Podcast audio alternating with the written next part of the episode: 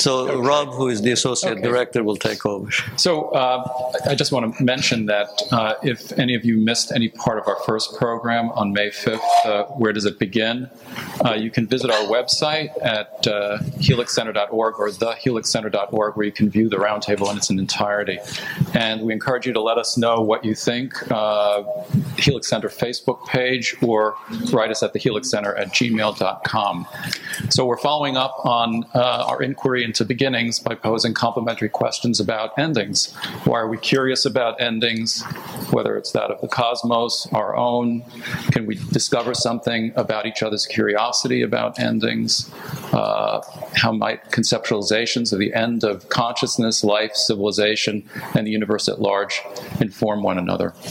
So I'd like to introduce our guests today, uh, starting here. James Berger is senior lecturer in American Studies and English at Yale University. He received his BA from Columbia University, his MA from Teachers College, Columbia University, and his PhD from the University of Virginia. His interests include 20th and 21st century American literature, literary theory, disability studies, neuroscience and literature, and apocalyptic literature and film, the latter including apocalypticism and the notion of the post apocalyptic and exploring the limits of language, the relations between language and non language, the status of discursive objects imagined as somehow, whether through global catastrophe, personal impairment, or religious or ethical imperative, outside the bounds of discourse. Dr. Berger is the author of multiple scholarly articles, and his books include After the End Representations of Post Apocalypse. Next to him is Paul J. Steinhardt, the Albert Einstein Professor in Science and Director of the Princeton Center for Theoretical Science at Princeton University, where he is also on the faculty of both the Department of Physics and the Department of Astrophysical Sciences. He received his BA in Physics from Caltech and his MA and PhD both in Physics from Harvard University. The author of over 200 refereed articles, five patents, three technical books, numerous popular articles, and the co author of the 2007 Endless Universe, The Big Bang and Beyond, a popular book on contemporary theories of cosmology. Professor Steinhardt's research spans problems in particle physics, astrophysics, cosmology, and condensed matter physics. With Neil Turok at Cambridge University, he proposed the cyclic model, a radical alternative to Big Bang inflationary cosmology, in which the evolution of the universe is periodic and the key events shaping the large scale structure of the universe occur occur before the Big Bang. Next is William Kolbrener, Associate Professor of English at Bar Ilan University. He received his BA from Columbia College, his MA from University College Oxford, and his PhD from Columbia University. He has written in major scholarly journals in literature, history, theology, psychoanalysis, and cultural criticism on Jewish topics in commentary, Azure, JQR, and AJS Review, Tradition, and many other Jewish publications, and the Washington Post column, Letter from Israel. Professor Kolbrener is also the author of the 2008 book, Milton's Warring Angels a study of critical engagements, and the 2011 Open Minded Torah of Irony, Fundamentalism, and Love. Michael Rampino is professor of biology with the Earth and Environmental Sciences program at New York University and is a research consultant at NASA Goddard Institute for Space Studies. He received his BA from Hunter College of the City University of New York and his PhD in geological sciences from Columbia University. A highly regarded teacher at NYU, Professor Rampino's research led to his proposal of the Shiva hypothesis, a general theory integrating astrophysics, planetary geology, and the environment, and the history of life to account for Earth's periodic extinctions. His research also investigates the role of volcanic eruptions and extinctions, biogeochemical cycles, and global climate over a range of timescales. So our roundtable will go for about an hour and a half, followed by time for questions and discussion from the audience. So let's begin the end. Why are we curious about endings? Who wants to start? Well, Rob, you want to say something about the lack of microphone for Bill? Oh, yes, um, that um, uh, Dr. Kolbrener, in observing the Sabbath, uh, uh, you know, cannot wear an amplifying uh, microphone today, so he will speak. I'll talk loud. He'll talk loudly. Okay. That was good. Okay. Well, I'll start. I guess my background is in is in geological sciences, and there has been a paradigm shift in the geological sciences over the past couple of decades, and that's away from the old idea of, of uh, change happening gradually over time, very slowly over very long periods of geological time, to a, a new vision which is much more apocalyptic, which suggests that there are individual catastrophes which are happening periodically to the Earth, and those catastrophes are causing mass extinctions of life. And, uh, as far as the history of life is concerned, you talk about endings, uh, more than 99% of the species that have ever existed on the Earth are extinct. So, in terms of species, uh, extinction is the name of the game. They last for a few million years, then either they evolve to something else or else they become extinct with no issue. I mean, I'll follow up. I mean, I'm interested that this is about endings, and a couple of weeks ago was beginnings. As, as a literary critic, I think of, of Eliot's term or the phrase, the end is where we start from and the beginnings and ends are always related one to another. And I'm, I'm, I'm just very interested on being on a panel, first of all, with another literary critic, but I'm interested in the way you think about catastrophe and paradigm shift, and to think about ways in which the languages of the sciences also use plotting as a device. Mm-hmm. I saw an advertisement on television for a new movie called Something Extinction. Extinction is thematized in our mm-hmm. culture, it's, it's, and it's used, I think, in a narrative sense. And I'm wondering for both of you, kind of from a scientific point of view, how much narrative or storytelling or plotting is something that gets, know, it's obviously not foregrounded to the same extent that it would be from you and Jim, but I'm wondering how much that is a live issue for you. That's my curiosity. Mm-hmm. Well, the old idea of, of the gradualistic change in, in, the earth sciences comes out of uh, Lyell, Charles Lyell, his book Principles of, of Geology back in 1831. And Lyell saw geological happenings as being uh, gradual and and being uh, connected and so there was a story there, the gradual history of the Earth. And he didn't believe in evolution at the time, so life was somehow put into this, this picture. And it was for, for many years in, geology, when you were a student taking Geology 101, you were taught this, this saying the present is the key to the past. In other words, things that are happening at the present time, geological processes, if you extrapolate those over long time periods, even very gradual, slow changes like erosion by rivers add up into a big uh, result like the, the Grand Canyon. And that was part of Lyell's view of the, the naturalness, the, the, the gradual, uh, the gradualness of nature. That this was the way God set things up, and uh, there was a, an order to this, the order that was in God's mind when He created the universe. Yeah, I was going to uh, say something akin to what you, remarked, uh, which is that the, one of the reasons why we're interested in the end of uh, of the universe, or uh, since I'm a cosmologist, we're talking about the universe, uh, is because it gives us a lot of information about how it began and the stages of evolution in, in between. They're all tied together, and so the debates that we're having about what's going to happen next in the universe are all tightly related to um, what set up the conditions that led to the conditions we observe today. And uh, those are in turn tied very closely to how um, the evolution of the universe is tied to the fundamental laws of physics and what those laws tell us about conditions at the very beginning or at the Big Bang or maybe even before the Big Bang. Yeah, I suppose Right. I mean, one difference you can point to between the way that the English teachers and scientists uh, do it. I, think we, in our thinking about narrative, place the human subject kind of at the center of it. And um, we know that, for one thing, we ourselves are finite. So the question of ending has to do, I think, with the question of finitude in general. Um, and narrative contributes to that. There, there's a great line in, in, Don DeLillo, one of Don DeLillo's novels, um, all plots lead toward death. So there's that perspective. You know, as you're thinking of plots, there's going to be an ending to the plot. At the same time, you have the example of Scheherazade, in which plot extends life, and as long as you can tell the story, uh, you you can extend, you, you can put off finitude. Um,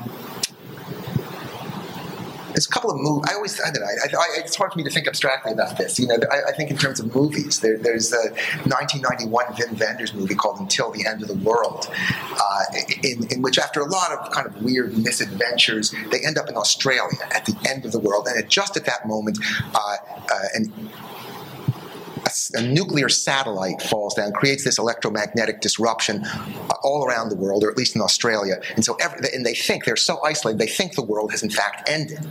Um, at which point, the plot of the movie completely shifts, and there's this amazing invention which someone has developed in order to um, get capture the neurochemical event of vision for one of the character's blind mothers.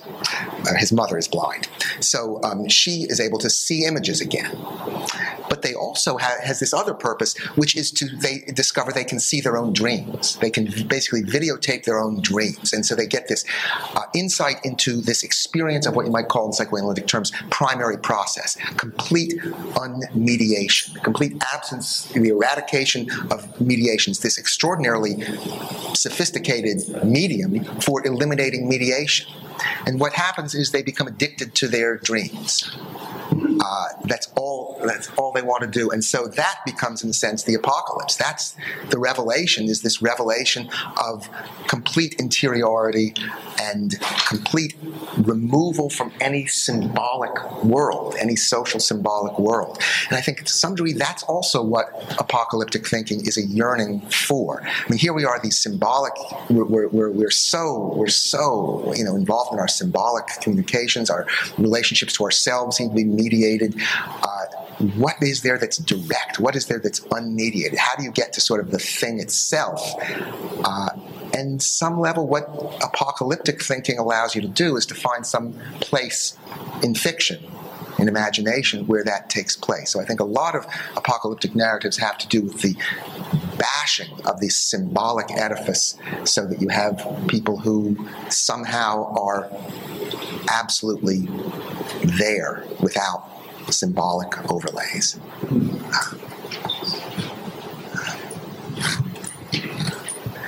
But that's yeah, I don't know. That's that that's in fiction. I'm, I'm, I'm, interested. You know, when I'm in the presence of a cosmologist, you know, I, I think of I think I'm a little antiquated. I think of Augustine and John Milton as cosmologists, mm-hmm. and, and, and, for them, I mean, I'm just a little bit working on what you're suggesting, Jim, about about apocalypse and the kind of pre-modern manifestations of apocalyptic thinking, which is just the way everyone thought. That is, thinking that, that history has a telos. There's an eschaton towards which history is tending. And the way in which that sense of an ending infuses the present, meaning there's not only a beginning and an end, but that sense of an ending takes chronometric time. Literary critic Frank Kermode uses this distinction between chronos, kind of waiting time, where I think in Shakespearean terms, tomorrow and tomorrow and tomorrow. That lack of mediation, things happen. But an end, and Kermode uses the Greek term kairos, I guess it means the fullness of time. That end towards which one is tending not only informs the end of history, but also infuses the present. And you spoke before about the present being the key to the past, and I think in some sense, models of time. I mean, I think maybe Adam Phillips might put it like this Tell me what you think about time, and I'll tell you what you believe. Because conceptions of time is there an end towards which we're tending, or is there not really taught as the basis of a sort of kind of theological religious belief? And I'm wondering, in, in a kind of scientific or postmodern or post-apocalyptic world, how does the eschaton, does this, or in, in Aristotelian terms, does the notion of life as a plot, as, as, as, as either cosmological time as a plot of the beginning, middle, and end, and the way that might interact with the subjects, thinking of his own life or her own life as a plot with beginning, middle, and end. Is that still something that's viable? Or in a post apocalyptic age, or in an age given over to scientific stories and narratives, are those really antiquated? that sense of Yeah. an ending. Yeah, I think that's a. I I'm going to give the science, but just to add one one thing to that, there, I think in the sense of endings that you're talking about, and the Kermode and many other people are talking about, the end, the way one conceives the end, is what gives meaning to the present. But, but I think in the scientific way of thinking, in the cosmological way of thinking, I can't imagine how that would be actually take place. Whether sort of the meaning of social and personal life would have anything to do with the way one conceives of the the act, the, the ending of the universe as hypothesized scientifically. I think I think we're talking about humanity, end of humanity, for example, which is one kind of apocalypse we think about.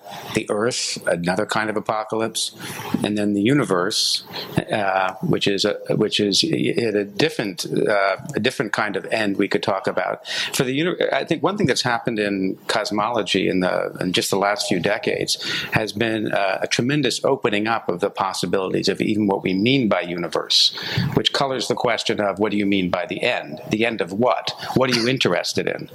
Um, uh, so, of course, we're interested in humans and the Earth, but in terms of the universe, are we interested in the part of the universe we observe?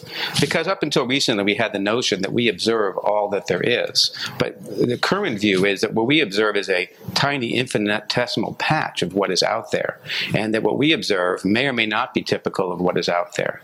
Now, we may be interested in this patch because it is all we see and can ever hope to see. I mean, the laws of physics pro- prohibit us from seeing regions that are beyond a certain, uh, that are stretching far enough, fast enough from us. Um, and for that, re- for that region, we can talk about an end. Uh, we can imagine two kinds of ends, at least two kinds of ends. One in which it crunches into something like a black hole, in which time and space lose their meaning, um, and another one which is where uh, time, in sense, some sense, lasts forever, but not a meaningful sense. Uh, the universe expands into more and more vacuum and becomes more and more vacuous and empty, and continues that way forever. This this patch of space we observe. Uh, in either of those circumstances, there may be interesting events, creation events, in fact, occurring in other parts of the universe, where new regions are being created, new patches are being created, and for all uh, and uh, in many plausible circumstances, this would this process would continue eternally, forever, and there would be no end to the entire process, although there may be ends to the regions which are of greatest interest to us. So, I've just given you a few examples of some of the wider variety of possibilities that have been opened up and motivated by recent ideas in, in cosmology, just to give you a taste. But no, a few years ago, it was a lot simpler story. The universe began in the Big Bang, and through cause and effect, scientists could trace the history of the universe from the time of the Big Bang to the present.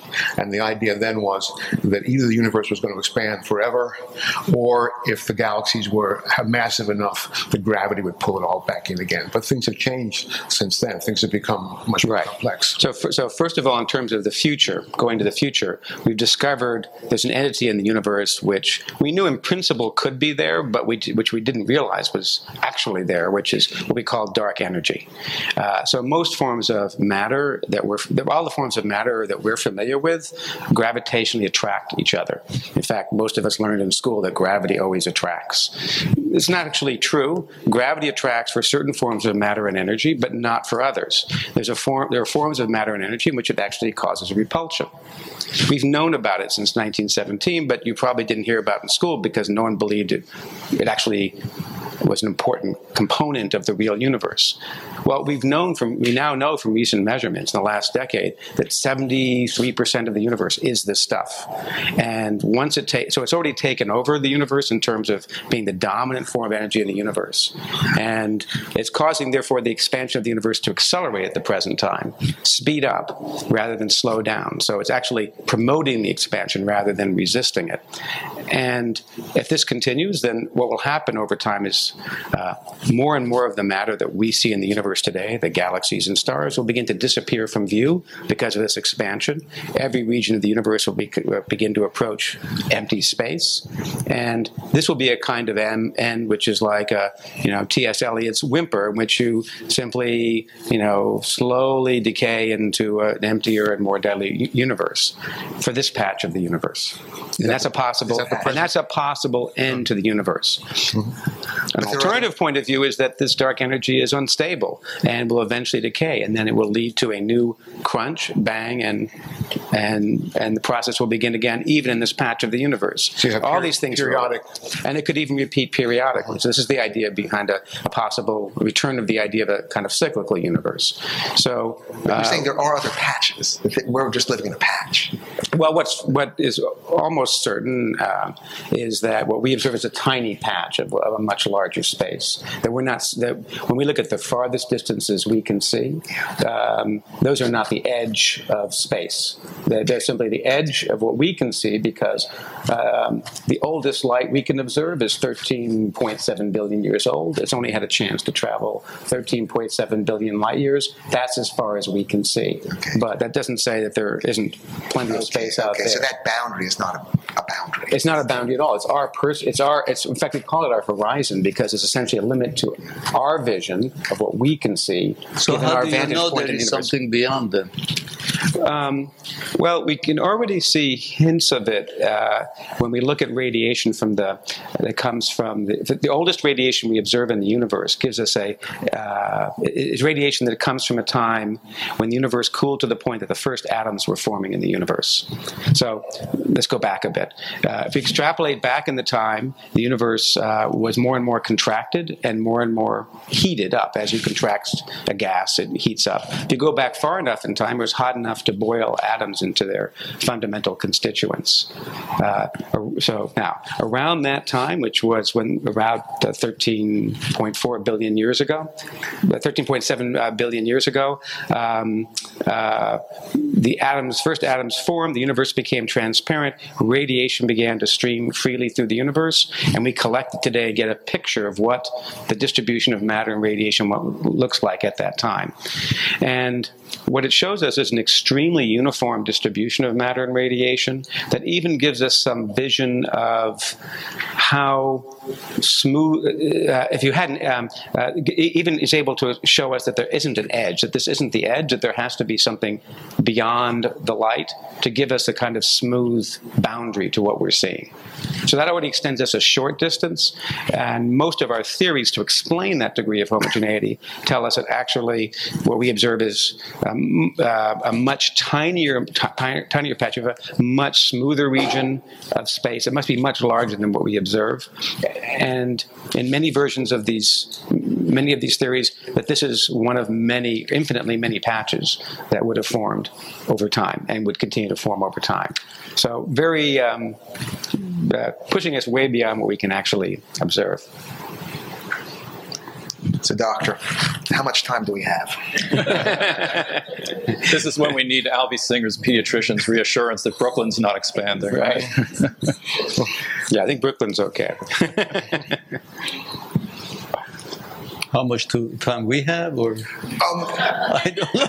Earth, Earth is a habitable uh, place, I guess. So, uh, Well, the universe is a habitable place. Uh, let me say that is could be quite long. You know, I mean, I mean, I mean, as long as our sun exists, you know, so another five billion years or so, um, um, and uh, our galaxy in this scenario would be habitable um, uh, until such point that there might have been a crunch or something like that. If that were to occur, then. Uh, so, uh, estimates would range from anywhere from um, tens of billions of years to uh, indefinite. I, I- mean, I, I just, I, I can't help but latch onto the Woody Allen line. I mean, I, just, I, I just wonder what what are the effects of, of these kinds of cosmological perspectives, speculations, horizons? What is that? What is, what is the effect of that on subjects? I mean, we have different, we have models of time with beginnings and middles and ends. And Jim and I were talking before.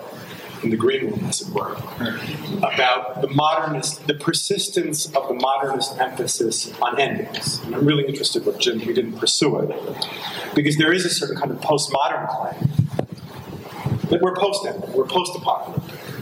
And science seems, especially in Paul's articulated, that cosmological visions of the universe reinforce those models.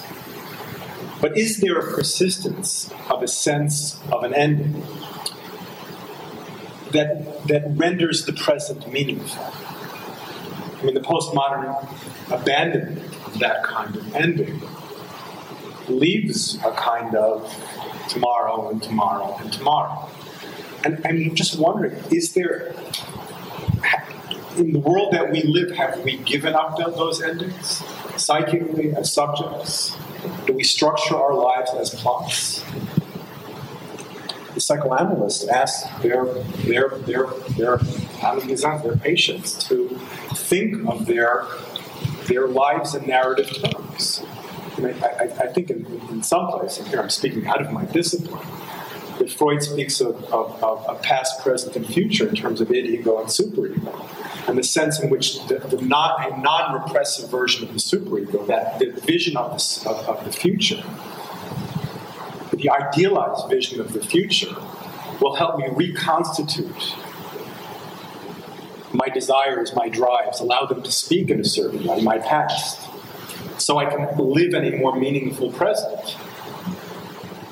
And again, I'm wondering about the seeming facticity of a universe that is one among many in a billion year scheme. And our own thrust or drive for meaning. And I think meaning comes, that's why I asked you at the beginning about plots and stories. meaning comes through stories and plots. And the story that you gave us is, first of all, multifaceted. In the 17th century, there was, I'm sure you know this, there was speculation about many, many worlds, the first kind of science fiction.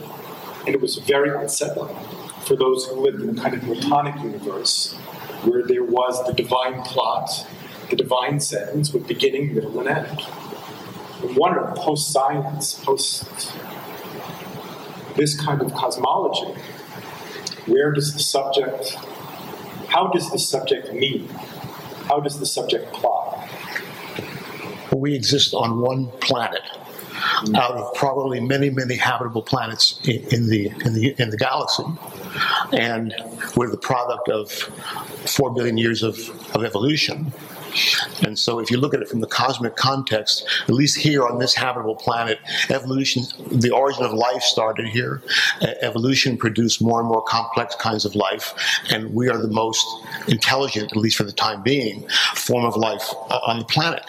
And so we have that narrative. This is a course that I teach at NYU. You have the narrative of looking back from this special place, which is human consciousness, and looking back at the history of the universe. It all seems like it's leading someplace, but then that's just a, a, a way of looking at it. it. Really doesn't mean anything because evolution is very, very uh, contingent in cosmology, I'd even make that point more strongly. The discovery of dark energy, I think, shatters this kind of vision that many people had of just what you described, the universe itself as evolving from simple to more and more complex. Uh, if there were not this dark energy, if we only had ordinary matter and radiation, the, the idea that we had be up until a decade or so, then we be, then the prediction would have been that the universe does become more and more complex, more and more structure forms, more and more galaxies form, more and more planets form. Mm-hmm. But that story is now shattered. Something recently, recently on cosmic scale has happened. Dark energy has taken over the universe. Now the expansion of the universe is accelerating. That prevents the formation of any further structure in the universe. The largest structures we see in the universe today are the late, late will be the last to form. And now what the universe will be doing is reverting to well, uh, well, will be turning into an emptier and emptier universe. Um, and this has happened. So, so this is this is shattering from several points of view. It means there's something special at this particular juncture in time in cosmology. We live at a juncture in time in cosmology on the, on the one hand, there's enough matter in the universe that we can see galaxies and stars and planets out there. So we can see that where the past came from. We can also see that there's dark energy in the universe, so we can see where we're headed. Uh, if you, if we lived, um, uh, let's say six billion years ago, we could see the matter, but we couldn't see the dark energy. If we, in the future, we'll be able to see the dark energy, it'll be hard to see the matter. So we live at a very special point in time. This shatters the notion of evolution as some sort of steady process in which every moment is, in some sense, as good as any other moment. There's really something special about this juncture in cosmology, and we don't understand why. It's just a fact of nature. Is We have to live with what nature hands us, whether we like the answer or not. Is it special because we're here? Is the anthropic principle kind of working here? We, we're, we're, in, we're, we're there because we're there. if, we were, if we were early, we wouldn't be here. If we were late, we wouldn't be here. No, so we so so we we- we could have so there could well be species that evolved earlier. Uh, we, we've evolved, you know, rel- relatively. It could have t- evolution could have occurred faster. Suppose it uh, four billion years ago, uh, sentient beings evolved in the universe. They would have a lot of trouble seeing that the fact that there was this dark energy, uh, because um, uh, the ratio of dark energy to matter changes over time. So back then, the dark energy would have been a relatively small percentage. Now it's kind of intermediate. We see there's a significant fraction of matter and a significant fraction of dark energy. In the future, it becomes more and more dark energy. But uh, you know, it could have been, it could be that life evolves in our galaxy, um, let's say 100 billion years from now Mm-hmm. they will have a lot of trouble seeing that there was a lot of matter once in the universe. Mm-hmm. They'll think they just they just lived in one little island galaxy. They won't see the billions of galaxies we see, and they'll see almost everything being dark energy, and they'll mm-hmm. have a lot of trouble reconstructing how they got to where they were. Right. It'll be very confusing. Cosmologists would be in trouble. Cosmologists that evolve at that time for the first time at that time will be a lot of trouble. They will have a lot of trouble reconstructing their history, just like cosmologists that you know were born um, four billion years ago would have a lot of trouble figuring out that the future was going to be one dominated by dark energy. So this is shattering to our traditional ideas, and I, I don't think. I mean, to me, it's something that's a, it's a, it's a it's a profound importance scientifically what it means, but in terms of what it means in terms of our human reaction to it, I don't think we've even begun to absorb it yet. I don't think the message has gotten out that our view of the world of the universe has changed in such a profound way. And okay. What are we going to make of it? And Yeah, I can't think of of, of, of human cultural imaginative examples that, that in any way uh, take take in these these these scientific findings. The closest I can come is Blake.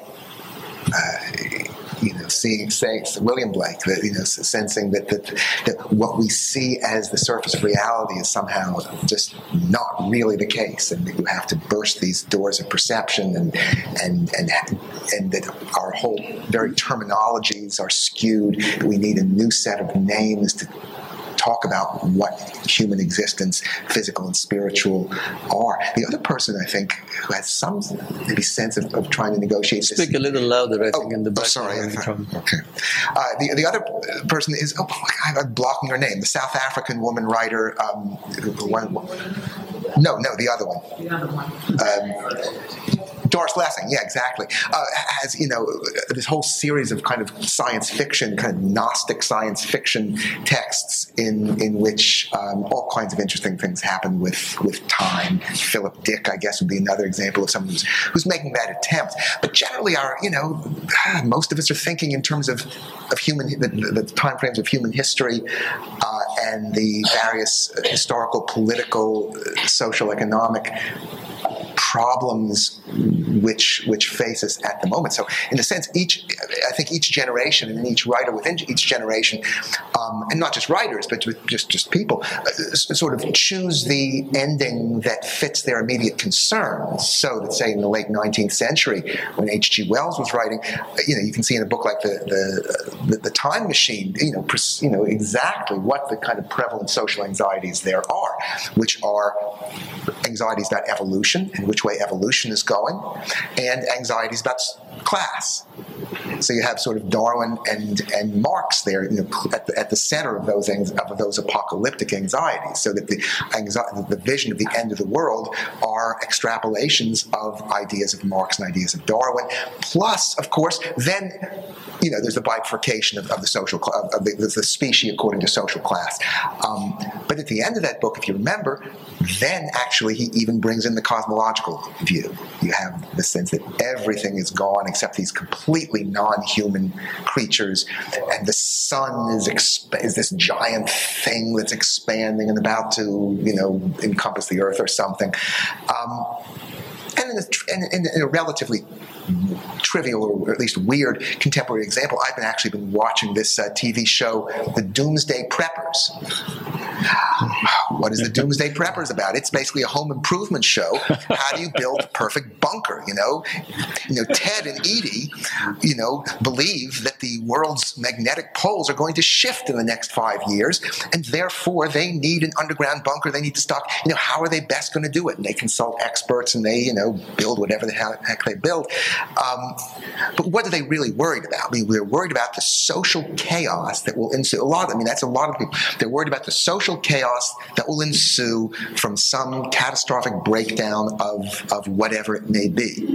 And these people are always not in cities. There is never a doomsday prepper in New York City. Because if you are one, you're not going to be here. You're going to move somewhere else. But don't you think some of this, and you were bringing in psychoanalysis, some of this has just to do with reactions to mortality and various ways of trying to deny mortality? The preppers, maybe. The preppers are basically worried about black people pouring out of cities and invading the suburbs. I mean, the, the racial subtext of this show is unbelievable. Mm-hmm. I mean, it, it's it, so. I, my, so yes, that, I mean, I would say. I, would mean, say you can you, you yes, can direct but, your anxiety in different ways. You can express it through different things. But if they end with you ending, then it has to have something to do with mortality. Uh, you you mentioned mentioned uh, psychoanalysis and meaning. There are different ways psychoanalysis looks at meaning. One way you look at meaning is when you uh, have a person in analysis, you try to understand what is the meaning of their behavior, what is the meaning of their interaction with others, what is their meaning and their the meaning of their fantasies about themselves and others. But then when you're talking about meaning of life, that's something that develops over time. I don't think an 18 year old really cares much about the meaning of life. He cares about getting a nice car and a nice girlfriend and so on. The older you get, the more the issue of meaning of life and achievements and what you've done and what your kids are doing becomes more central. So, and that again has to do with mortality, is the idea that things are not going to last forever, so you may as well feel like you had some kind of uh, good or impact or something that you did in this world.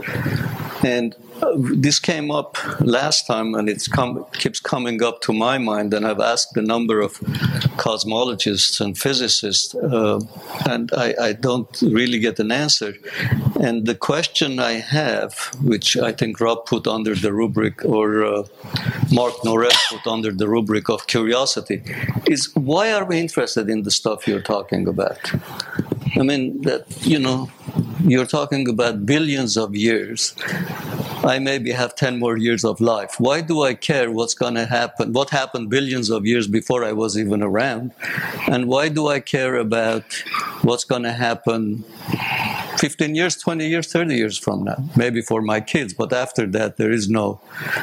But yet we have this tremendous, I personally have, curiosity and interest in the kind of work that you do. And there has to be something in humans that makes us want to keep understanding this, even to a degree that which seems almost not understandable, that this black energy expands or doesn't expand or whatever else it does. well, because, well, first of all, hopefully it does become understandable. We, you, when you first discover things, they, they, at first they're confusing, but you come, right. they begin to become familiar as you deal with them more and more. Um, well, why are we interested? Well, uh, I think we're all curious to know where we came from, where we're going, and why things are the way they are. And um, so the question of the future uh, is not just a question about the future. It's a question about what forms of energy can exist in the universe, how, what kinds of uh, effects, um, what are the interactions between matter, energy, and gravity?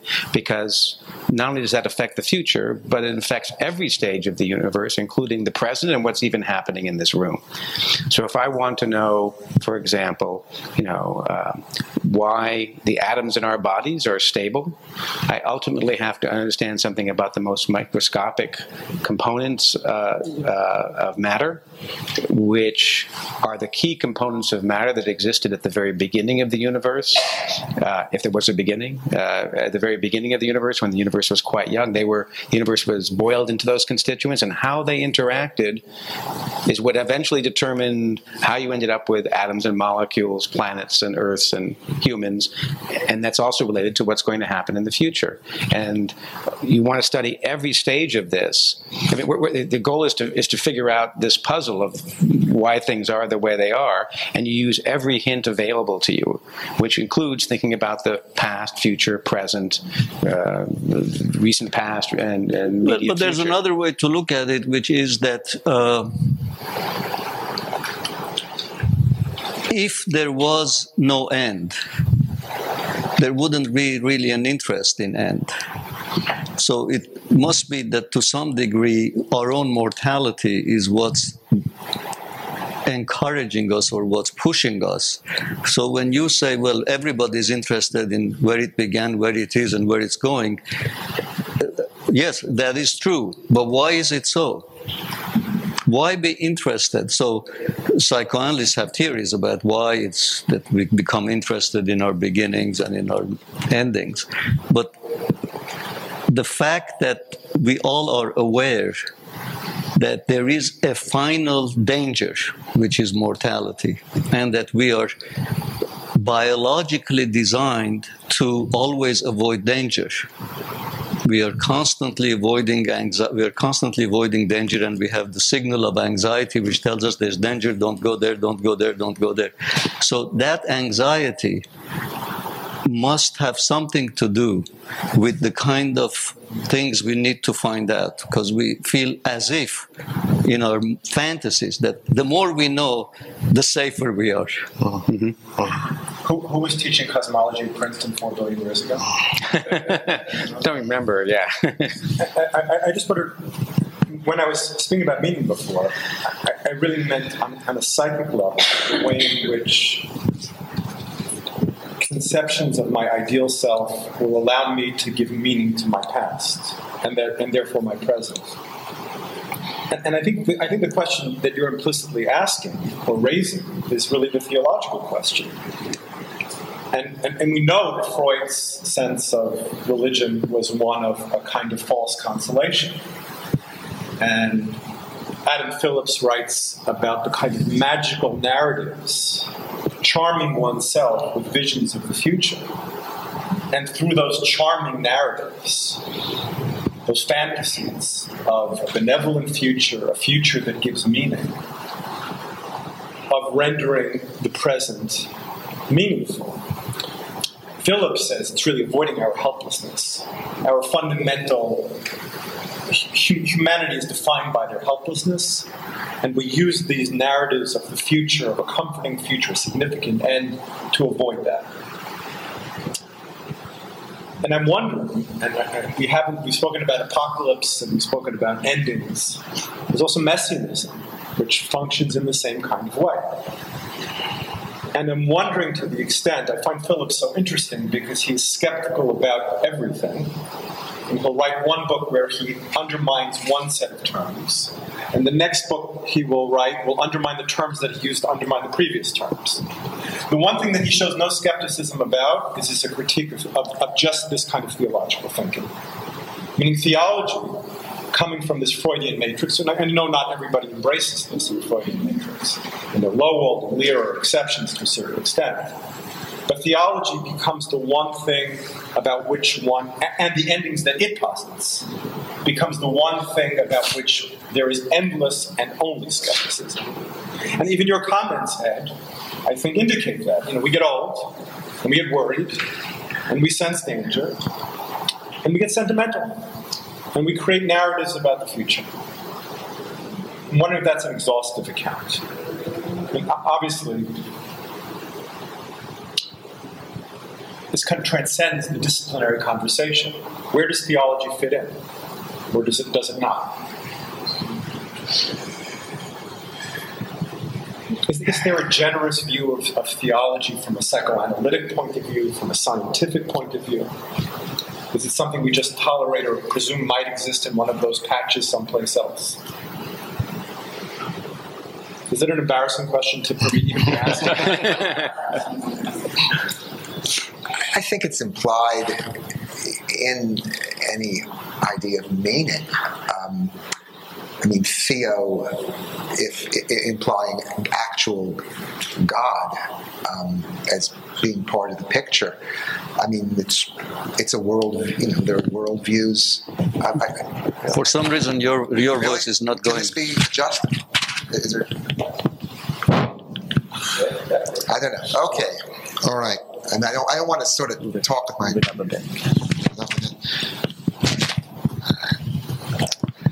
Um, yeah, there's, there's yeah, yeah. It's, it's hard- it is hard to talk about. I mean, there's plenty of people who who have an you know an apocalyptic messianic uh, view of the world. Uh, the Left Behind series has sold an enormous number of books. The, the Christian apocalyptic uh, perspective.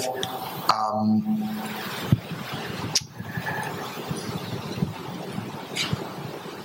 but um, yeah, yeah. I, but but I, I assume when you're talking about theology, you're not, you're not you know that that doesn't exhaust the question.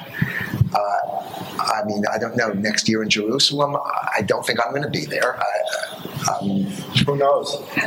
sure. I mean, I'm not. I also, I don't think we should be rebuilding the temple uh, or anything along those lines. Uh, so, so I, I yeah, I'm, I'm yeah. It, it is. It's not an embarrassing question, but it's certainly a difficult question because I, I think some sort of ultimate sense of where we are and, and where we're going is is implied in, in all the literary cases that I'm looking at.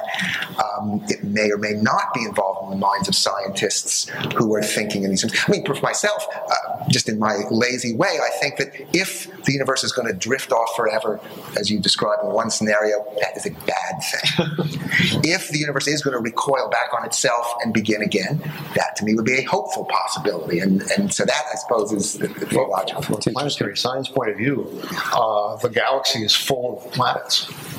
And some of those must be Earth like planets, just by the, the statistics. And on some of those Earth like planets, there could be uh, evolution of life would, would go on and it would produce intelligent beings.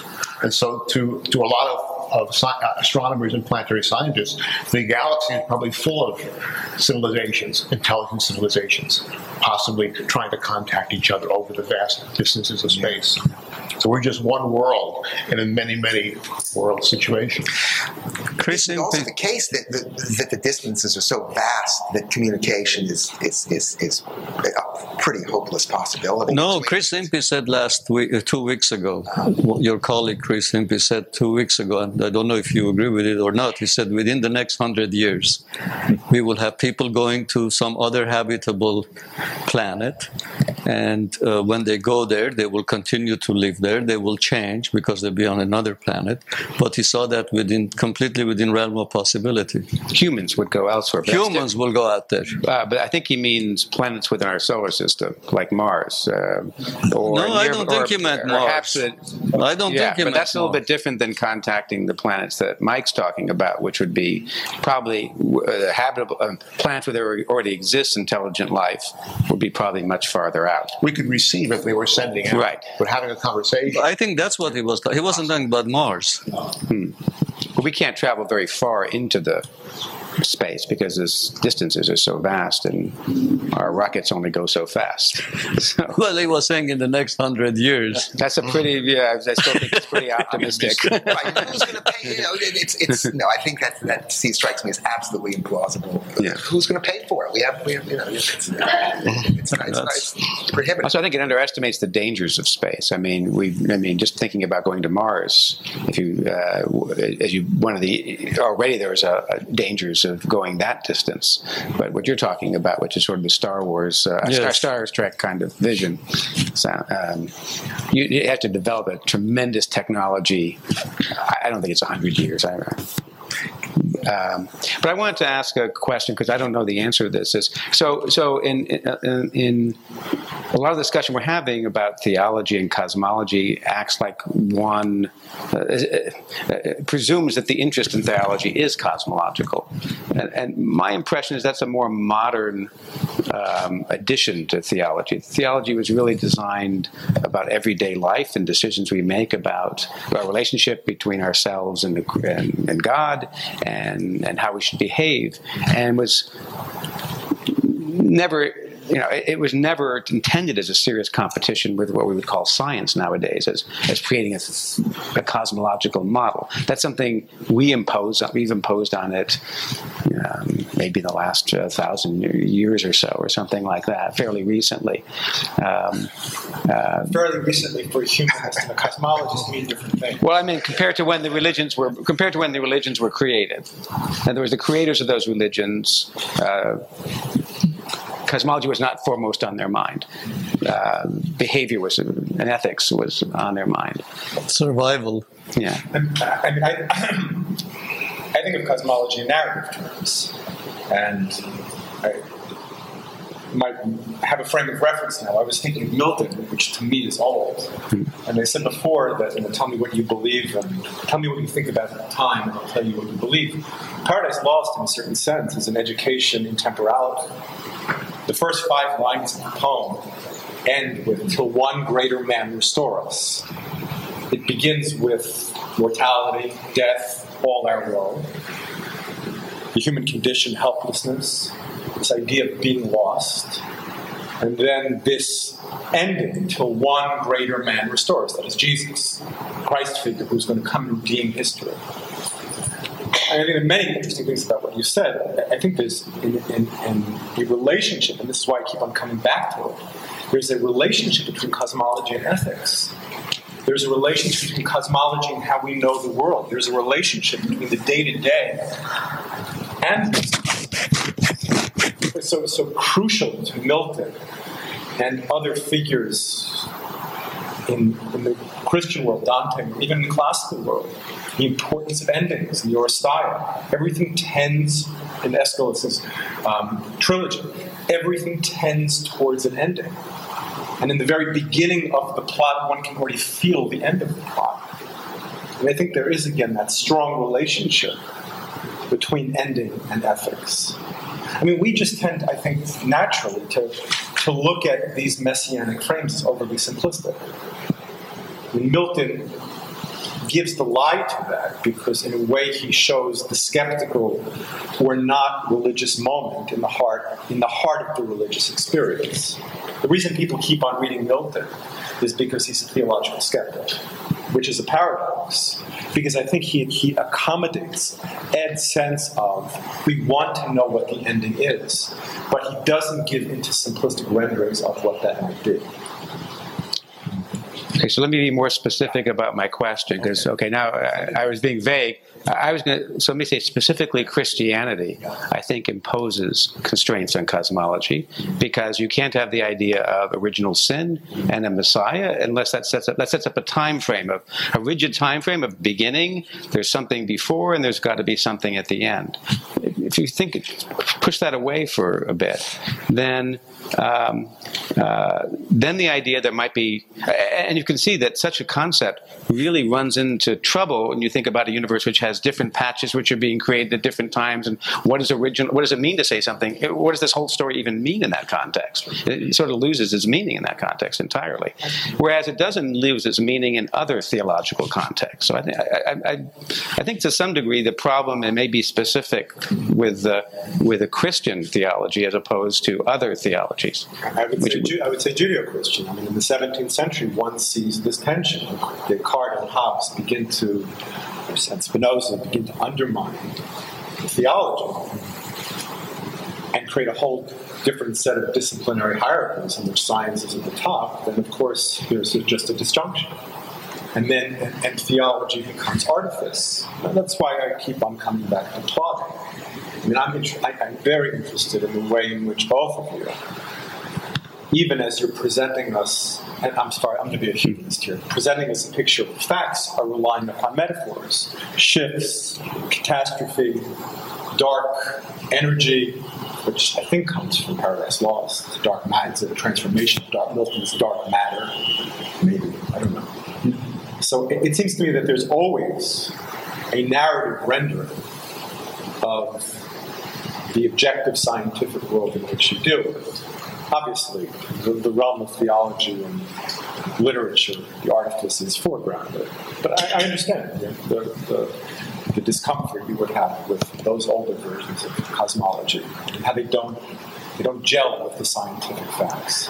And I wonder whether one modern uh, transformation of theological thinking is utopian thinking, um, which also fell into disrepute and disuse.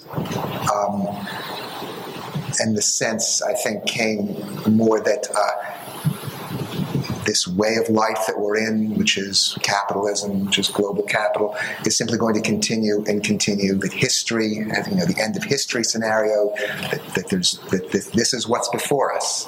More and more consumer goods, perhaps increased prosperity around the globe, perhaps not, but at the at any rate, no alternative.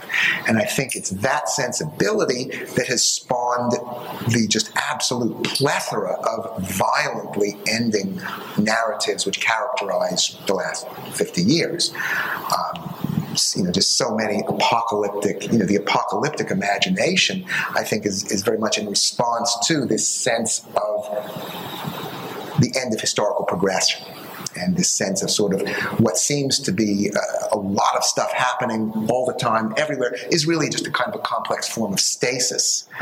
Um, and so the, even uto- so theological thinking, yes, it's it's who needs it, but even utopian thinking is gone. It's, it's you know, a lot of, I'm not sure where the origin of this statement is, but um, it's easier to imagine the end of the world than the end of capitalism. I think it's it seems to be the case. There are so many ways to imagine the end of the world, and all of them seem dedicated to just wiping out this crap that seems to be the contemporary world, out of which there, and to which there seems to be no alternative.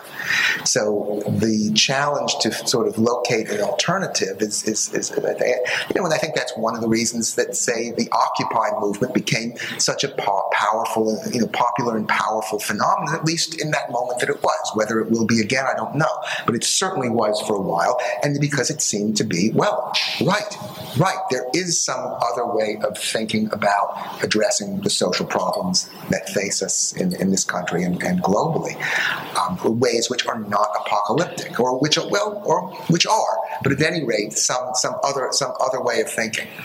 Um, which is what the utopian imagination is trying to do, and which was, as I say, kind of discredited uh, for some time.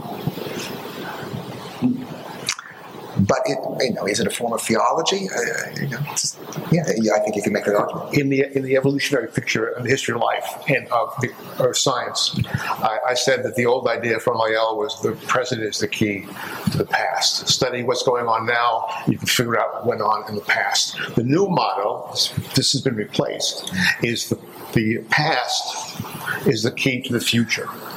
So study the way what has happened in the past. If it if it did happen, it can happen, right? And and then those things will repeat themselves in, in, into the future and also with with Darwinism.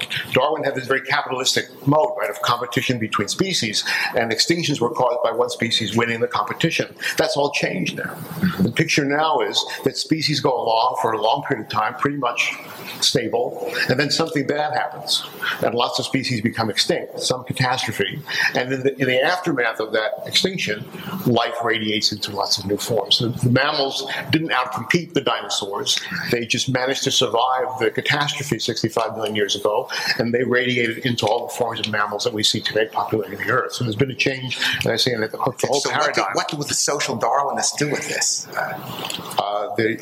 There's no room for social Darwinism. Yeah, yeah, yeah. yeah.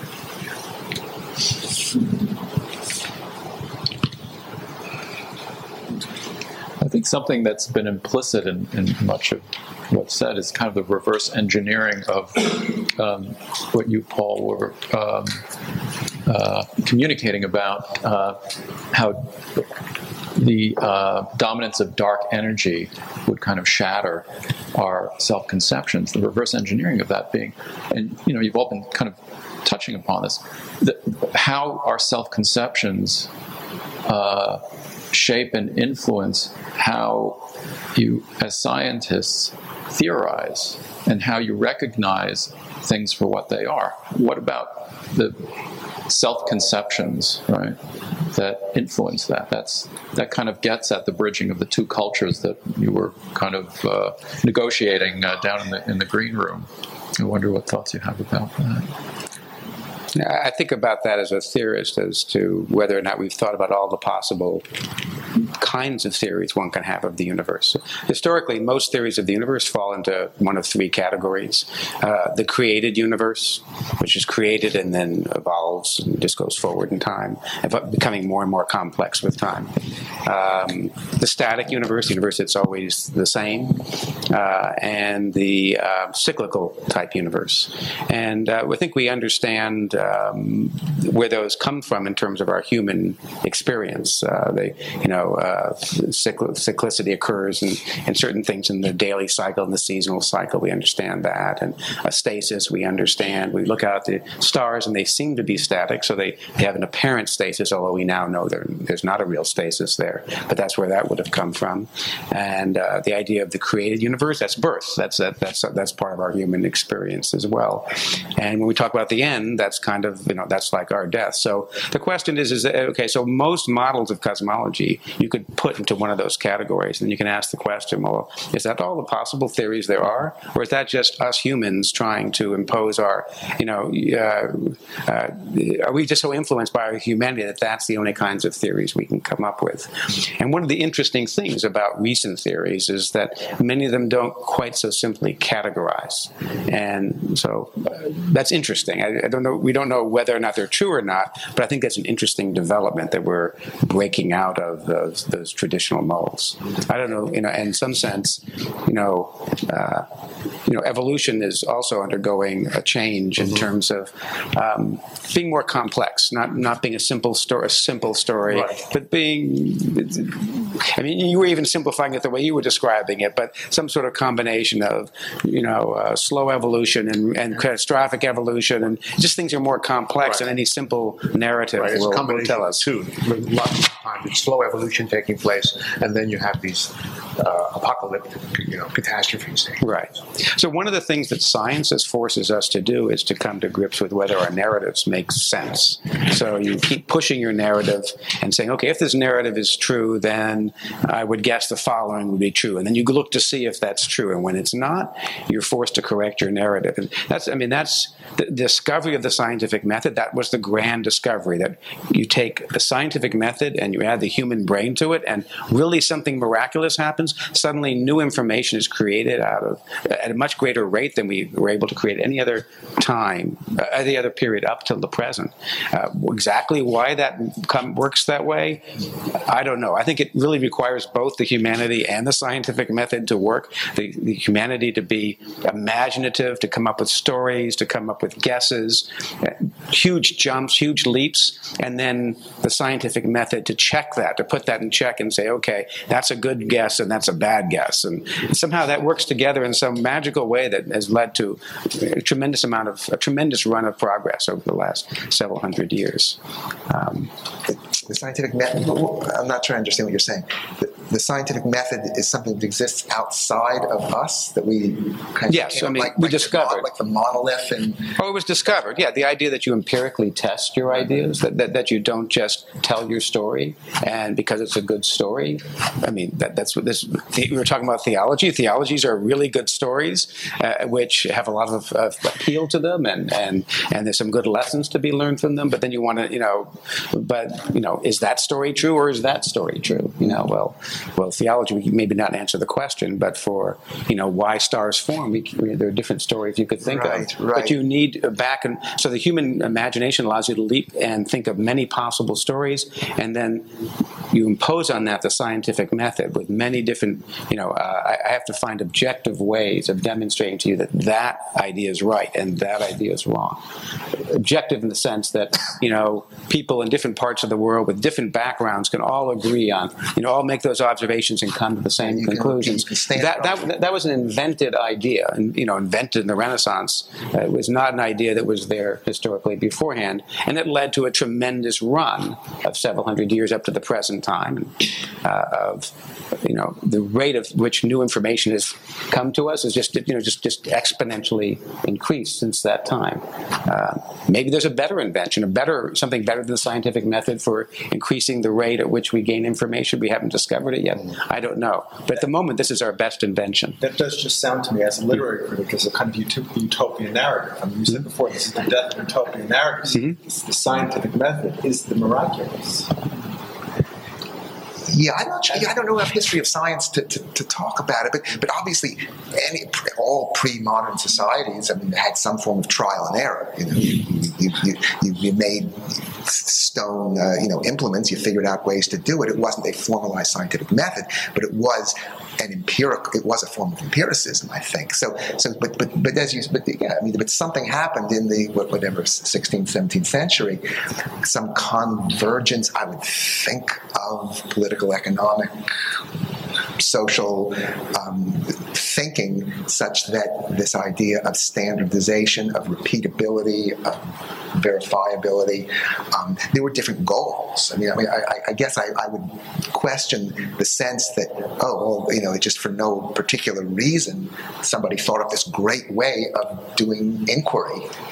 Um, I mean, the, the results of it, I think, are as you said, but but the origins of it, maybe that was discussed two weeks ago, but um, the origins of it, I, I, I, I would think there would be more uh, other social, ideological, economic questions that were at play.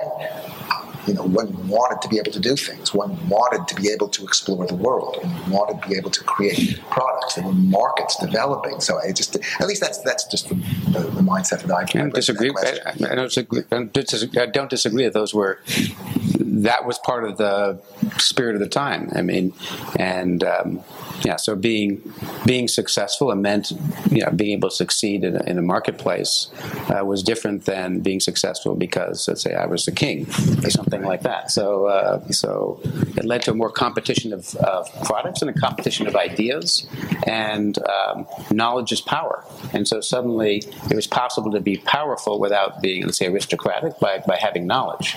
And I think that that's, I'm not a historian, so my guess would be that would be part of the forces that are at work that led to what is, I think is clearly an invention, because certainly the way knowledge was gathered, you know, say, before Galileo and Newton is quite different than the way it was gathered since Galileo and Newton, and the amount of progress that's been made there in every area of science is just, uh, there's no comparison to what was there before. I mean, you're seriously. I mean, you're. I'm, I'm just fascinated by the connection between senses of endings and ways of knowing. We know. We know how to know now differently. We know factually. We know in an empirical way. Things are objectifiable. Well, so for example, uh, you know, uh, there are different ideas. We have this is a question. Um, uh, so, so the so. Um, but maybe the way to respond to that is to say, to make it a scientifically meaningful issue, it had better have some empirical consequences. So, in some sense, being a scientist, you restrict yourself to a domain of questions uh, or domain of issues which have empirical consequences. If they not, you're welcome to think about them, but they're outside the domain of So I'm, science. I'm wondering about cosmologies that allow for different ways of knowing. Ah. I'm also wondering. Different, different empirical consequences, you mean? different cosmologies allow different ways of knowing. I'm really thinking of the 17th century with Milton and the culture that he represents being in competition with this Baconian, Hobbesian universe, which is, I mean, Hobbes really comes armed with Bacon and anticipating the world society. And he comes to destroy Donne, Shakespeare, and Milton. These are not legitimate ways of knowing. I mean, They argue through paradox. They argue through what Hobbes will call and reject as metaphor and contradiction. It's also an extremely resonant question here. How does how does this kind of empirical knowledge? Jim talked before about primary process, about dreams. What happens to those primary process insights? Those insights that are not reducible to secondary process. I mean, how does the psychoanalyst intertwine with this miraculous narrative of the? I'm not I'm not I'm, I'm not doubting the miraculous narrative. I mean, you know, I have my BlackBerry at home also. It's miraculous. I'm not undermining that miraculous narrative, but I'm also trying to understand the the consequences of that cosmology, grounded as it is in objectifiable reality, with other cosmologies which allow for other kinds of knowing. And that's just a, that's a, a, a literary historical interest of mine because I'm always interested in the relationship between Hobbes and Milton in my mind, are in the, the beginnings. Um, I mean, Milton and the one, the beginning of a kind of modernity, but he's also the end. And Hobbes, of course, is just announcing, as I said before, just the death of this other kind of culture. And the death of a kind of knowing which is based upon metaphor, which is based upon paradox. It seems so much of what would go on in this building would have to do with that other kind of knowing. So maybe it's worth saying that uh, in cosmology, uh, so although cosmology is in some sense one of the oldest sciences in terms of people thinking about it, in terms of being an empirical science, it's one of the newest. The- the- So you- uh, up until 1920, we weren't even able to see and recognize there were galaxies beyond our own. And we've gathered more data in the last 10 years about the nearby intermediate and most distant observable parts of the universe, which correspond to the present, intermediate, and past, distant past of the universe that we just didn't have before. So, from a scientific point of view, you can just take the data from the last 10 years and throw against that all the concepts of cosmology that have been developed by humans throughout human history, and almost all of them are inconsistent with those observations, with the exception of two I can name, uh, two ideas, uh, which is a pretty amazing statement just on, based on a decade's worth of data. So that so so where does science come into it? Well, if you insist on the scientific methodology that your cosmology should make sense with you know with an objective observation, which is what scientists do, then then you can sort through these different ideas and say, okay, that was a great idea, a very imaginative idea, but that idea is not our universe, and okay, and this one is, even though it may not have been the one you would have chosen. So that, that's all I can offer. It's a lot. I think so, but but you may not always be happy with the outcome. So, So maybe uh, if there aren't further comments from the roundtable, we could open it up to uh, questions from the audience. Please, uh, you know, state your name and It's Kinsel, I'm a psychoanalyst and psychiatrist. Uh, just got a couple of things. Uh, I think the lady who, uh, the, the uh, sessions were weekly there on Monday, and uh, she said that the world was going to end on Friday. And then the next session, when she came out on Monday, I asked her how she felt about the situation. She said, "No, it's going to it's going to end on Friday." Uh, this went on for months. Um, the reason I mention it is, is that I think the apocalyptic, the apocalyptic and sort of dramatic sense of ending may have a basis in a stereotypical unconscious part of our minds where it's a, it's it's sort of boilerplate it's stereotypical. It doesn't come it doesn't seem to be based on anything. It's delusional. And that it just is sort of there. Uh, had my therapy focused on relieving her of the problem that the world was going to end, it would have gotten nowhere, and probably actually would have gotten worse. Uh, an antipsychotic medication actually did reduce that over a period of time. And she got to the point where she said, I just don't think about it anymore. The, the other issue was that the problem with anxiety with this lady was, was her marital problems. And I thought, oh, it's symbolic. See, if the world's going to end, but what that means to her is my marriage is, is going to break up and that will be the end of the world for me. There really wasn't any connection at all. In fact, the marriage wasn't breaking up. In fact, um, um, we did make some progress with the marital therapy, and, and, and she did fairly well. So it's just um, sort of a word of caution, I guess, is to is that in, in, the, in the unconscious, the stereotypical unconscious we have, I asked, uh, I worked in a prison for a while, I asked inmates to write down, to draw me the devil. It was an amazing similarity. I had 12 drawings people that didn't know each other and were not comparing notes. Uh, a rodent like figure, big teeth, big eyes, big ears, the tail, a pitchfork, so on. this is a stereotypical unconscious, it, and, and, I'm afraid it, it fuels things like apocalypse and so on, that it just it keeps keeps that going.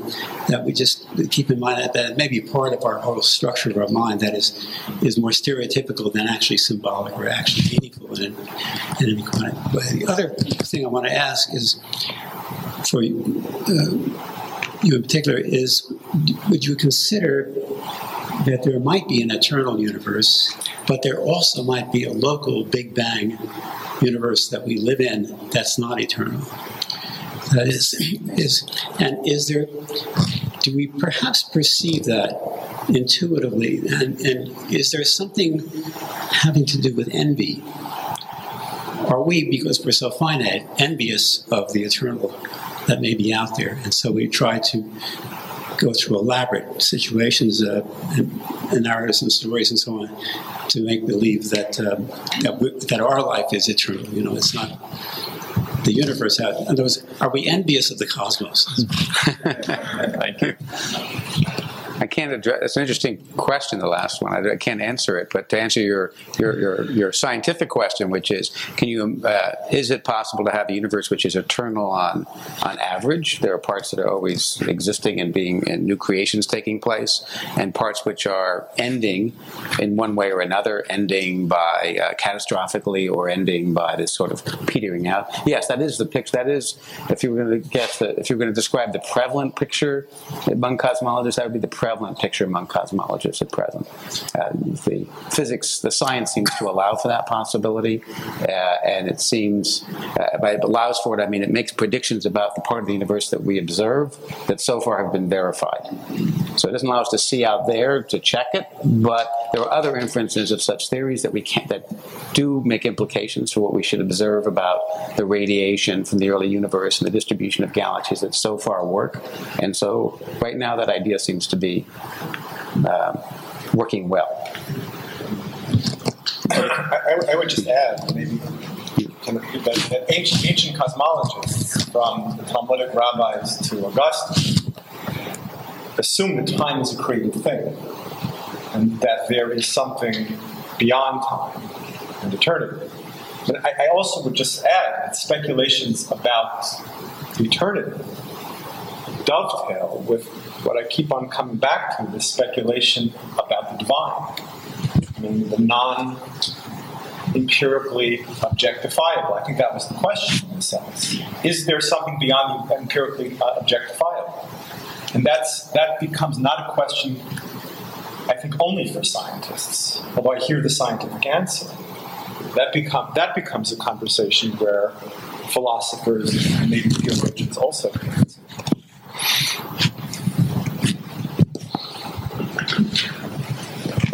Ernestine Bradley, the New School. I have the impression that we were really talking about two different times. One, the cultural time, in which theology is subsumed all theology, not just Judaico Christian or whatnot, in which literature is subsumed from Doris Lessing to Milton and whatnot, psychiatry. And what I was lacking in this conversation was the fact of a self awareness that we are all talking in a box, that we are Western oriented. We have not included other boxes, which would still be boxes. Uh, so that's really, I don't want us to believe that we are, you know, the, the horse's mouth, and that's why it was very important for me to mention this. But um, if I use the term myth, that we all, every culture needs a myth to deal with death, not just with ending, but with death. And sometimes that death can lead into rebirth, so there is no ending. And I thought, you know, maybe we should also keep that in mind.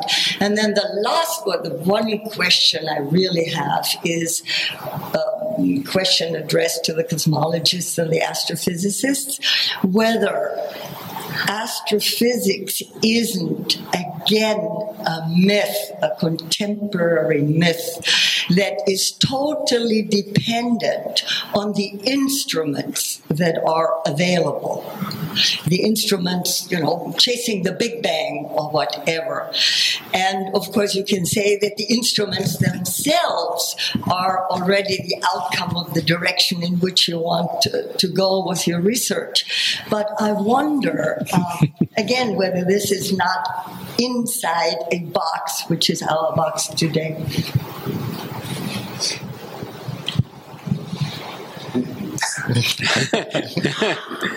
um, well, see, so um, uh, a number of interesting comments, and I'm trying to decide which one to begin with. Um, I, I, do think that um, I, I, tried to make the point that I think science is a it's a human invented method, which combines our ability to imagine and make myths and make stories and make na- make um, make narratives with objectivity in the sense of the instruments and ways in which we can make prescriptions that you know I I can write something down and say you do this observation and you will observe the, I predict you will observe the say the following and you will go do it and you will actually observe it which is an interesting you know an interesting kind of an interesting truth which turns out to have a lot of practical value that we can do that uh, as opposed to other stories which may be less practical uh, may be very appealing but may be less practical. Uh, but I mean you can call I'm not the. I mean, the words have connotations. So when you say, "Is science a kind of mythology which involves instruments and mathematics and object and um, you can use the word myth, but I, I, think it somehow deserves a different word, and I think, and so I'll use the word science. well, I think I think you're saying that that uh, there's a difference between calling science a mythology and science arising from the same human capacities that that myth making um, entail. It doesn't mean that science. Yeah, I think we've extended our imagination. I think that, and that's the point I was trying to make. I think a scientific methodology extends us beyond our imagination to be able able to distinguish different stories which are of practical interest. Like, I want to know if there's going to be a solar eclipse in Japan uh, today, okay? Um, there which there is. okay. The fact that I can predict that is based on observations, and then you can go off and check with the Japanese, call your friends in Japan and say, yeah, sure enough, there was a solar eclipse there, is different than other myths I could make up of why there are solar eclipses, which would not give me that power to predict.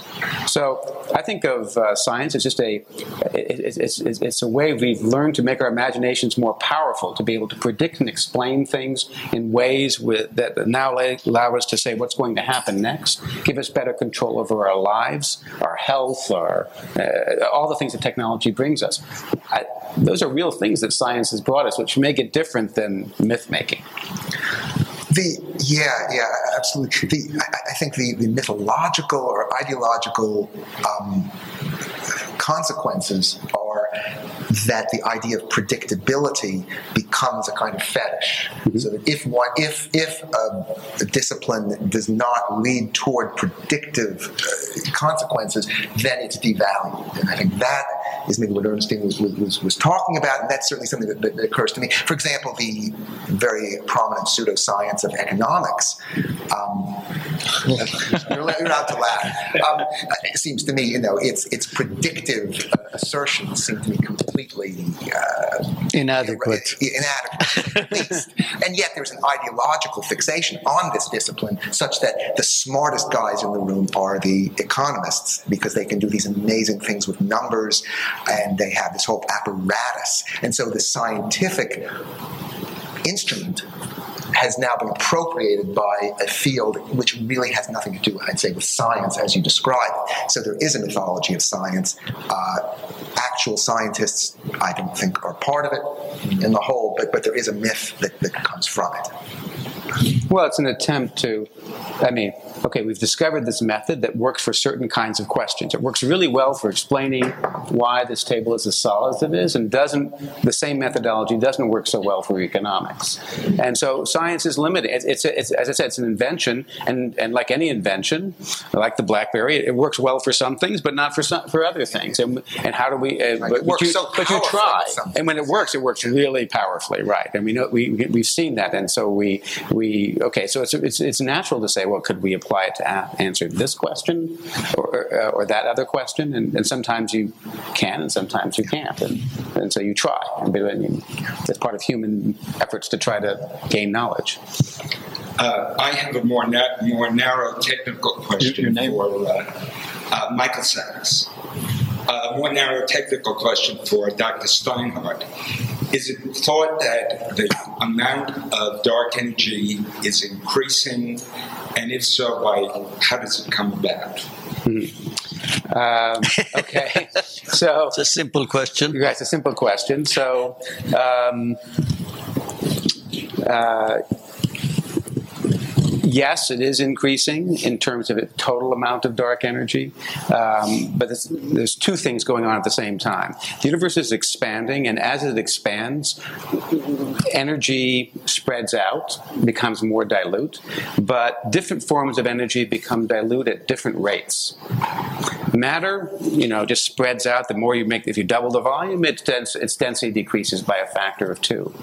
Radiation decreases at a faster rate because as it spreads out, it also the photons redshift, so they actually lose energy faster. Uh, dark energy is the energy that loses its energy either not at all, its density not at all, or at the slowest. So over time, it eventually takes over because everything else dilutes and it doesn't. Um, another thing that's happening is when you're stretching the universe, you're creating more space, and that space has energy in it. So there's therefore more energy, total of energy is growing. And where's that coming from? Well, it's coming from gravity. So one thing that's not, uh, we, we should have all learned in elementary school, but, but I even find my advanced graduate students don't quite appreciate it, is that gravity is the one form of, one force from which you can draw an infinite amount of energy. Uh, and this is an example of it. Uh, an expanding universe filled with dark energy keeps, keeps stretching, creating new space filled with dark energy. So the total dark energy grows, the gravitational energy decreases, but gravitational energy is a kind of bottomless pit. So you can just keep doing that forever, and that's what the laws of physics tell us can happen and could be happening. That could be happening for that could that's one possibility for the long-term future of the universe. That's all that happens. There's more and more dark energy, less and less of everything else. Go ahead. This gentleman, then you. My name is Irving Heller, and I'm just passing through like the rest of us in life. Uh, that's apropos of my question. This has been a great, I really mean, a great postdoctoral discussion. But I would like you to focus for a couple of minutes on the starkest notion of one's end. That's one's personal death, one's demise. I would venture to say that to discuss the topic today, if this were your final hour, would you see things differently? Would it be clarifying, terrifying, or indifferent?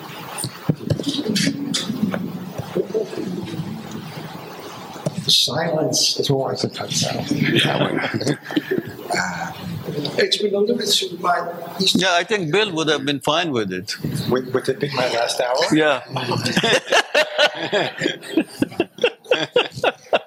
It's only my last hour, I want I just want preservation of poetry, and I'm wondering if that gets preserved with these cosmologies. You said, you know, I might not like it, but you know, one of the things I don't like is, or is there, you know, Jim, you're the, the, the post-apocalyptic. Is there post-apocalyptic poetry? I mean, you mentioned Lessing. I mean, Blake. We know that Blake. Literary theory is post-apocalyptic poetry. We know that Blake worried about Newton because Newton made poetry yes. impossible, or he thought so to get away from the intellectual level, what about the emotional level of life?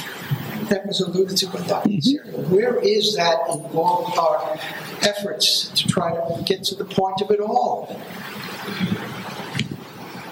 I don't know. Is, is one's is one's sense of the meaning of life dependent on the actual act of dying, the moment of one's death?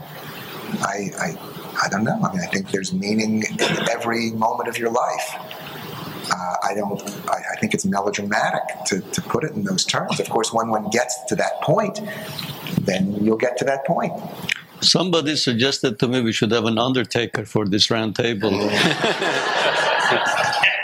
so, so I don't know. I, I, I guess I can't answer it. I'm not sure that to answer the it depends what questions you want to answer, but you're asking whether the emotions you have near your moments before death are helpful. Is that what you're asking? Are they helpful in addressing these questions? My guess is they're not helpful in answering these questions because you're emotional. you're, you're a little preoccupied with something else. yeah. On the omega point, I was going. Yeah, probably irrationally, but uh, I don't know. I,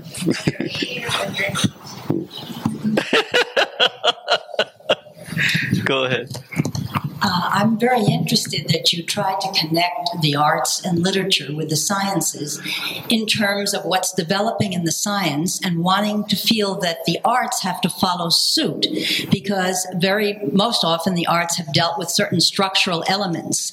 And there's an implication that some of these structural elements you felt were obsolete uh, for instance like tension or drama or apocalypse or um, contradiction or paradox and it's curious that you're thinking as science develops, we, the artists and the writers and the philosophers, have to change our structure of the very nature of our existence because we experience life in one way.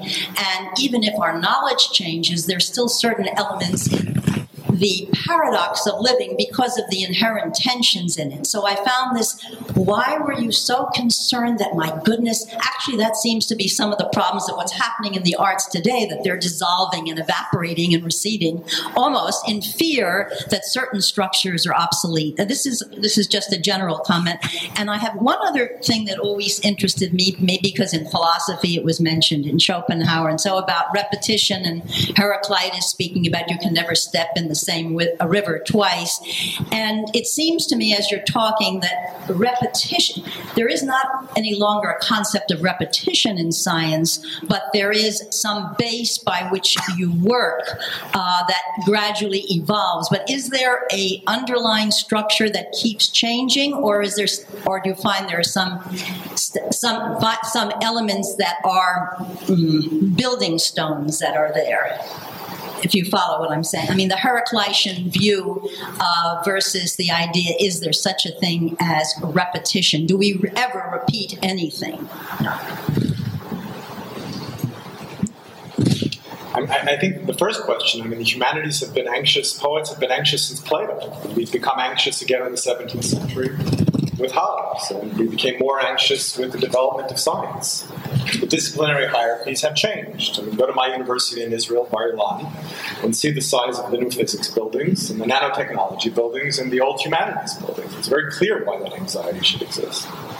I'm also just struck by the, the, the, assertion of the separation between the emotional and the intellectual, is that that's somehow given. And again, I think, where are we? This building, in which I think that, that dichotomy would be very strongly interrogated.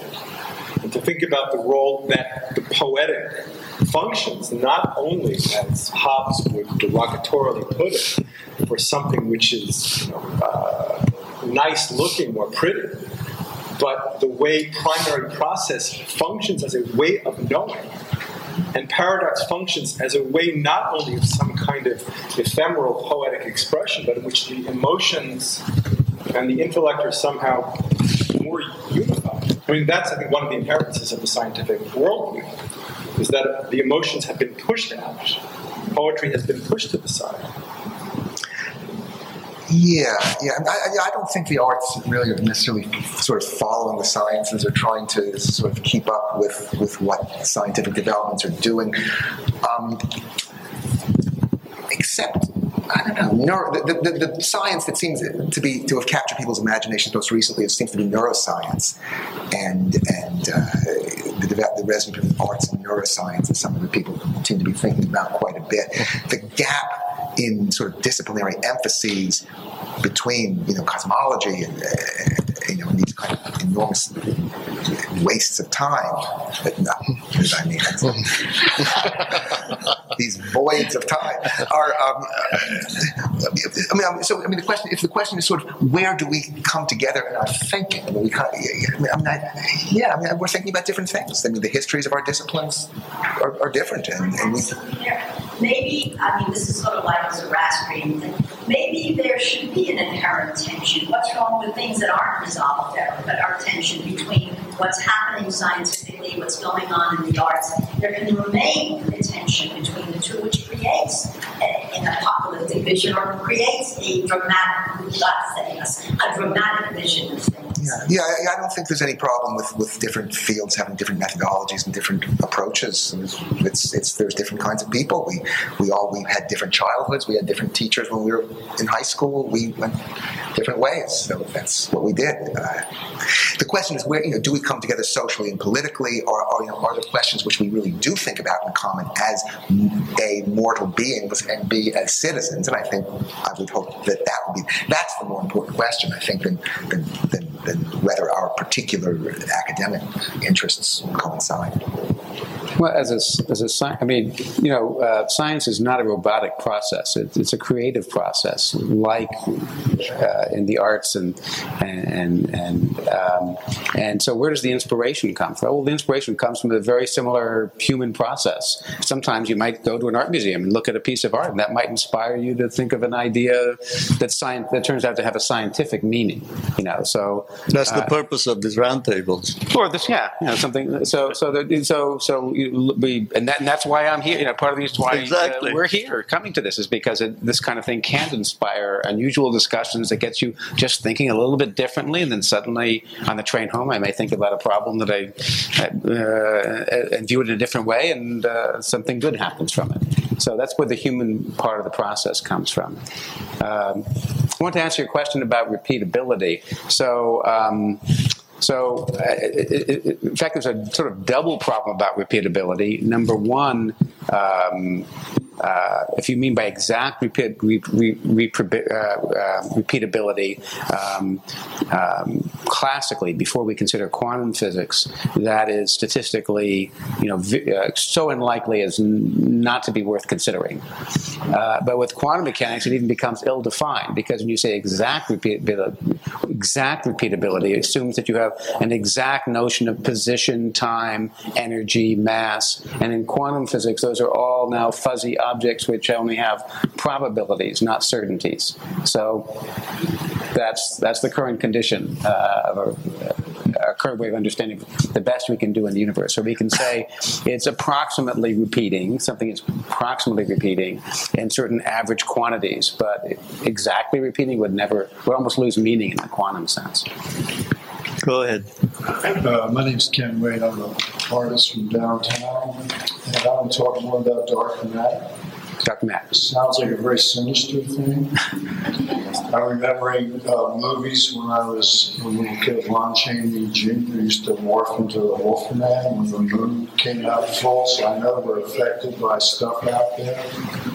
So I'm wondering, uh, this is a, uh, an increasing phenomenon, as you said. Dark energy, yeah, yeah, yeah. Right. So does this explain everything, or does it have any influence on matters here, like all these terrible storms, the recent Republican uh, primary thing? People are acting a little bit weird. I'm just wondering if uh, is there a push pull thing on this? okay. So first of all, the term dark energy or dark, uh, is not meant to be sinister. It's meant to tell you that it has energy and that it doesn't emit or absorb light. So it's a, it's a fairly boring term and not a, not my favorite term for it, but that's become the convention. Uh, uh, so although there's lots of it, it's extremely thinly spread. So within our solar system, most of the uh, uh, most of the matter in our solar system is not dark. Most the energy, sorry, in our solar system is not dark energy. It's the matter you know and love, the energy that makes up you, the Earth, the Sun, the planets, and, and the like. Uh, however, space is enormous. You know, it's, it's hard to conceive of until you've thought about the numbers, or and even with the numbers, it may help you. But space is enormous compared to uh, uh, the the places where matter is concentrated. Uh, and if you imagine that even in those places between galaxies, there's still this thin distribution of dark energy. It adds up to be a huge total. So the total is huge. Uh, but it, it, within our galaxy, within our solar system, it's so thinly spread that it doesn't have any significant effect. So, in fact, its only effect is when you look at the universe in the large. And then when it sums up to be more than all the matter in galaxies and, and stars, then it becomes the dominant influence in controlling the stretching of the universe. And, and because it's gravitationally repulsive, it encourages the stretching and causes this acceleration. Whereas the matter is trying to hold itself together, it wins because there's more of it because it's so thinly spread, but spread out, but occupies so much space. Yes. won't affect won't affect the uh, elections. um, so my name is Peter Digby. I'm a psychoanalyst and I was originally a nurse and I worked a lot with the end of life, people at the end of life. And, I, and one of the things that I think um, you mentioned. Um, struck me about this gathering and our, what we're doing here. And it seems to me that it's a lot of what we're doing is intellectualizing. Um, speaking in the abstract and being scientific is a defense against the anxieties that that we all could feel if we took the time uh, about perhaps our own impending death, whether it is or isn't. My religion, if you like, and it's not really a religion, it's a lifestyle, is Buddhism. And the Buddhists have um, a way of making impermanence meaningful to us by using it to motivate us, maybe, and say, life, life, I'm mortal, uh, my life is infinite, and I must do something meaningful, is one of the common prayers, if you like, of, of a Buddhist. And uh, that, therefore, is motivating. Um, impermanence is seen all around. You might walk down the street and see a, a pigeon that's dropped dead overnight. Any one of us could drop dead now or on the way home. And it's, it's having that awareness in our consciousness that, that is that lends to or adds to the quality, perhaps, of our lives um, because we know that, that that is there. To ignore it is a defense against feeling that. Thank you. You want to wrap it? Yeah, so I want to thank uh, the audience uh, comments and, and interlocutors and, and, our panelists today Jim Berger, Paul Steinhardt, Bill Kolbrener, and Michael Rampino for a stimulating discussion. Um, you know, perhaps I can invoke uh, Winston Churchill's uh, words uh, from 1942 when he said, uh, you know, this is not the end, it's not even the beginning of the end, but perhaps it's the end of the beginning. and please follow us uh, on uh, helixcenter.org for further announcements uh, for our fall programs. And thank you all for coming.